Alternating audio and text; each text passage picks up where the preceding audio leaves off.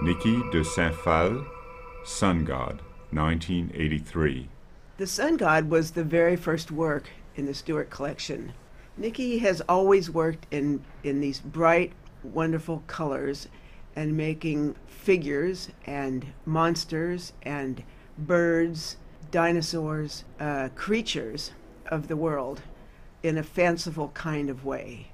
For us, she chose to have this sun god, she called it, um, a bird, a welcoming bird for the campus, actually facing west. The bird was made in France and came in an open slatted crate across the ocean and down the freeway. And it was quite a sight coming down the freeway. And then we craned it or flew it to the base. Since nothing like this had ever happened on campus before, there was a mixture of response some delight, some distress, and some dismay. So I was quite nervous about the response. And so I came to school very early the morning after it had gone up and saw that there was no graffiti or no apparent damage, but there was a big object under the arch. It became clear that it was an egg. Some students, presumably students, had made this egg and said happy birthday on it.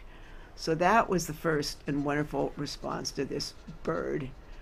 The next year, the students started the Sun God Festival. That was 1984, and it has become and has been for some time the biggest undergraduate event of the year here on campus. And the Sun God itself has become a kind of informal mascot or icon uh, for the university. Uh, Niki's an artist uh, who, along with her uh, former husband and, and, and close friend throughout her life, is uh, extremely well known throughout Europe, especially in France. She was a kind of national treasure in France over the last 40 or 50 years, along with Jean Tinguely.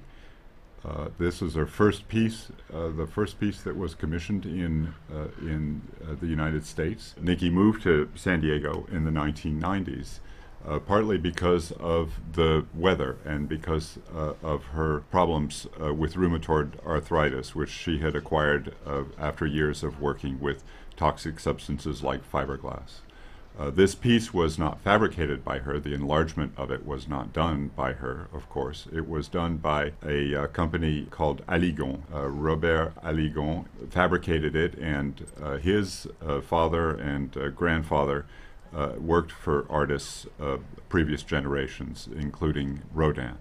it's a family of artisans or fabricators in France uh, that has worked for French artists and other artists for many, many generations.